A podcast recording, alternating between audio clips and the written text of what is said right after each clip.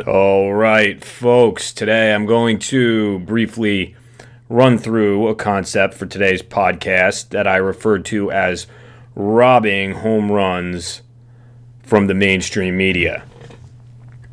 And this is in relation to the horrible uh, mass shooting in Las Vegas that happened on October 1st, 2017. Today is December 4th. And I was just realizing a day or two ago when it it occurred to me that it had been about two months since this terrible tragedy that I hadn't thought about it.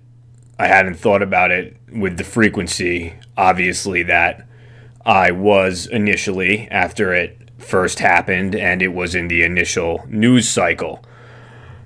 And I remembered uh, Lionel, who I refer to from time to time, even with my uh, virtual audience of zero right now. I'm going to work to build it, but he's he always says things. He's one of the people that says things that I find thought provoking or make sense, and uh, it, it's just a common sense statement. But he said, you know, not verbatim, but to the effect that uh, the investigation should be ramping up when it's winding down, and he was calling it, you know, and and uh, basically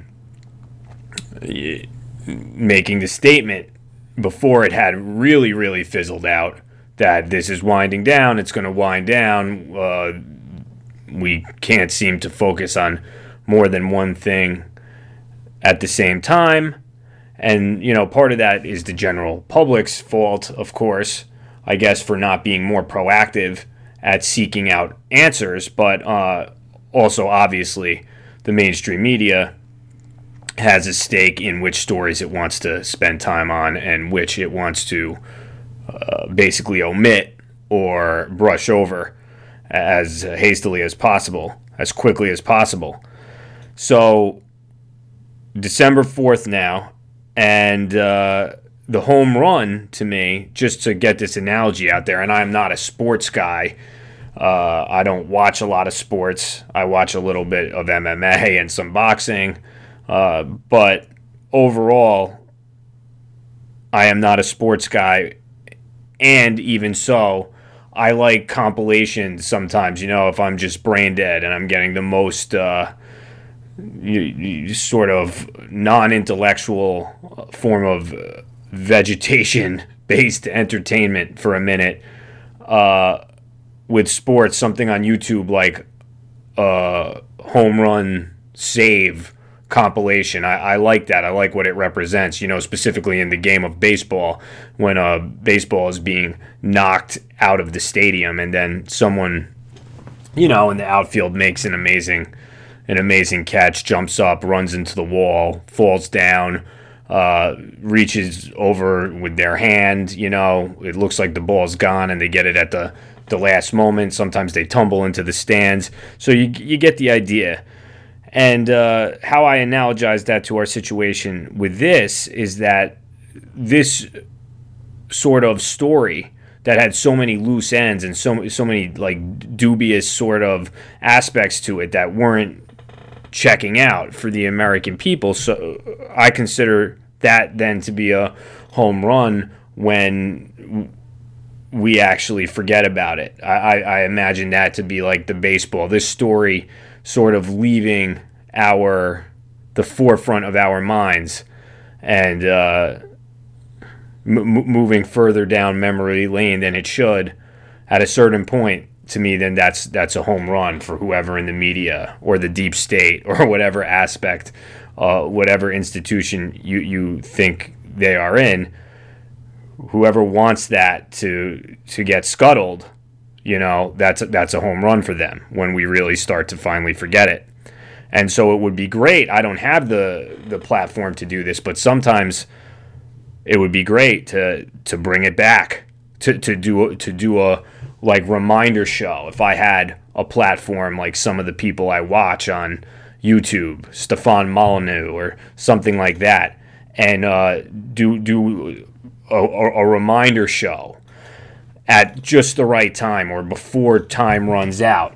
And scientifically speaking, who knows what that time would be? I was thinking to myself, um, that it would be interesting to like do a study if a college did a study or something what is the approximate period or the time range for a story to go fuzzy within within the collective consciousness of the general public uh, so if the mainstream media is trying to you know deep six a particular story and in this particular situation i mean who are the two the two uh, y- you know teams playing against each other. It would be the alt media versus the mainstream media. So to me, it's almost like a natural form of competition then for the alt media at a certain period of time. Say the time's running out. Say we knew scientifically that two months, like about now, two months is when uh, the momentum is on the mainstream media's side in terms of their effort to scuttle a story. The pe- people really start to forget the details at that period of time and stuff. Well, then before two months is up, it would be great if somebody with a million followers does a reminder show of all the main points. Um, and on that particular episode, refresh, you know, it's like a refresher course, like uh, points out the main aspects that uh, pertaining to a suspicious mainstream narrative like this are um, just not adding up. You know, what are the main what are the main most digestible uh, points that you can remind people of that just aren't adding up? And you know, I have a few of those. M- my main thing for this show, my the main point I'm making is just this analogy of robbing these home runs from the MSM uh, as um, what I think probably should be a primary function of the alt media. You know, if something like this that happened as recently as two months ago is really, when we think about it now, virtually swept under the rug. Well, we should we should uh, we should pick up that rug. We should roll up that rug, and let me just see what else I have on my notes in that regard. Yeah, I mean, right now I would say we're just about at the limit. Like it should it, we should have a resurgence uh, just about now for this particular story. And I'm also speaking in a transcendent manner for any story like this. You know, we should we should not let things go that are being sold to us and uh, are are hard to believe. so you know that that's something that the alt media as as an arm. Uh, of the general public as a faction with the general public's best interests at heart should make a concerted effort to do. Uh, in general, but specifically, you know, in the case of this Las Vegas shooting. Just to run through a few of the points, and this is just off the top of my head, there were so many more. And uh, I, I didn't know, I didn't get as, you know, knowledgeable as many people did with all the ins and outs of every spurious uh, detail of, of, of, this case, but off the top of my head, I could just remember one, uh, some Hispanic lady, uh, apparently before the shooting started, told concert goers they were going to die before, you know, beforehand. And she was escorted out by security. I don't know why that wasn't why we hadn't haven't heard about that being heavily heavily investigated then the t- the many timeline adjustments that were made by the actual LVMPD, the Las Vegas police, I think a lot of it was uh, in response to the independent journalist Laura Loomer actually digging up a bunch of a bunch of details from the hotel that were not fitting the narrative we were being fed. And um, I think one, one, one of those details, just off the top of my head, was that he was checked into the hotel three days before we were originally told that he was. Weapons experts saying that uh, the scene couldn't have, that the shooting couldn't have uh, taken place according to the acoustics they were hearing from one weapon, people people who know all about weapons saying that hey, listen, I, I hear two different devices at at at play here. This could not be from one weapon. And then witnesses at the scene also making claims that there were multiple shooters, that they saw, you know, bullets coming from two different directions, two different locations. The whole thing with Jose Campos, who was the security guard uh, who was injured at the scene outside the hotel room. He was initially supposed to give a statement, then he vanished. Then he finally gave his statement um, out of all the places in the world on the Ellen DeGeneres show. And, you know, amazingly, Ellen DeGeneres works for, I believe it was the MGM, right? It was the, the same, the same uh, casino at which this horrible tragedy took place. So that's uh, that's a bit suspicious to me. And another shooting of some of some kind, apparently a shooting or, or violent incident occurred at the Hooters Hotel and Casino the same night. Ambulances were lined up outside, and uh, this was almost entirely kept out of the mainstream news. I also, I think his name was Aaron Rouse or something like that, the FBI agent that was sort of um, just looming during uh, whatever uh, press conferences were going on behind Sheriff, I think his name Sheriff Lombardo of LVMPD, and he at just one point, you like you could tell he was overseeing the situation, making sure the narrative didn't go anywhere the FBI didn't want it to go, but he said don't go there at a certain point uh, in response to a question asked about uh, the gunman's car. And you could actually hear that. You could hear those words don't go there. And if it wasn't him, it was one of his cronies. But these issues the, the, that I just ran through, and I think that was six or seven, uh, the, these are largely un, um, unanswered, unsettled matters.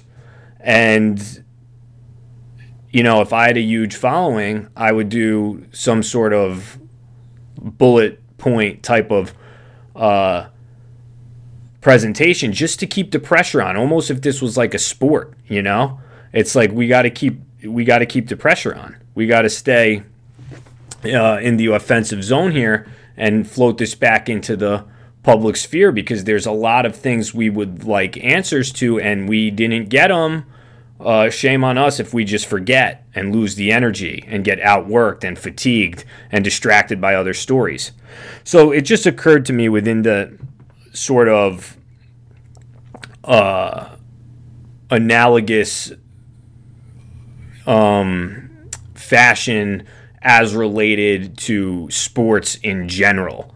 Sometimes you can relate things to, to that are not merely a physical uh, competition or a physical contest to that simplified sort of physical contest that's easy to visualize. So right now, you know, there's a lot going on in culture and in politics and in society and in the media. But what what is alt media as a team? what is the mainstream media as a team. I would say that the goal that alt media wants to wants to sc- score, if you were to envision our net, is like a truth goal, and we want to put uh, the puck in in that in that truth goal, and that's that's uh, an element of of truth becoming crystallized for the the um the public narrative for for you, you know g- kind of kind of getting crystallized in stone um, as as popular belief. So so truth as popular belief to me that's scoring a goal, a nugget of truth uh, that that is crystallized as popular belief. That's scoring a goal for the alt media and uh, a goal in in the net that is titled um, you know, what do you want to title it? Propaganda or just um, the MSM narrative, which is not one and the same with truth. Uh, you know, the the more goals, the more pucks that th- they score, uh, put in and score within that net, then you know points to them. And I don't know. That's about all I have to say for, for that. And I got off into some other sports analogies there, but really, in, in my mind, it, it was the baseball one. If we forget this, to me, like that's like a ball, that's like a baseball uh, for them, and I can picture it just going out of the stadium, and then that baseball is crystallized as eventually, or, or it's closer to being crystallized than it should be, as um, you know, a particular strand of thought within public belief that th- that they painted. You know, the landscape painters got us. They scored one there, and a- as a point of reference, the story they told, which doesn't seem to be the truth in so many instances, actually becomes popular belief, and we should uh, be working to make the truth itself popular belief as to the best of our abilities I think that's why there is a, a natural um, struggle and conflict between the, the alt media and the, the MSM now to this degree. So that's about it. And you know, just to reiterate a little bit, it's it's the window of time too. You know, maybe like somehow you could reverse a home run if it's um, if if it's years down the line. Like if say if something about JFK came out these days, of course for for uh, for the people, that's to, that's still a victory for us to know. But if we were confused all those years, uh, you know, decades, I would say that they still got us. You know, they, they still scored some points there. If there's a window of time right now where, you know, we're just about the way, however, society works and the collective consciousness works and individual human brains work, if, if we're in that window of time and we're about to hit that limit, where things are about to get fuzzy and we're going to put other information from other current events in our brains and not be able to focus on this anymore. To me that really is like like a ball that someone on their team hit and it's about to get knocked out of the stadium. And if somebody uh, who's w- within the alt media landscape and is uh, looking out for the best interest of of the people and, and our access to as as much information about what's really going on in our world as possible, you know, catch that, catch that ball and and and, and bring it back in and let's get these guys out. But that's it for now. Uh, remember to think and speak and work and live for yourself to the best of your abilities. I'm your brother Jonesy, and I will catch you next time.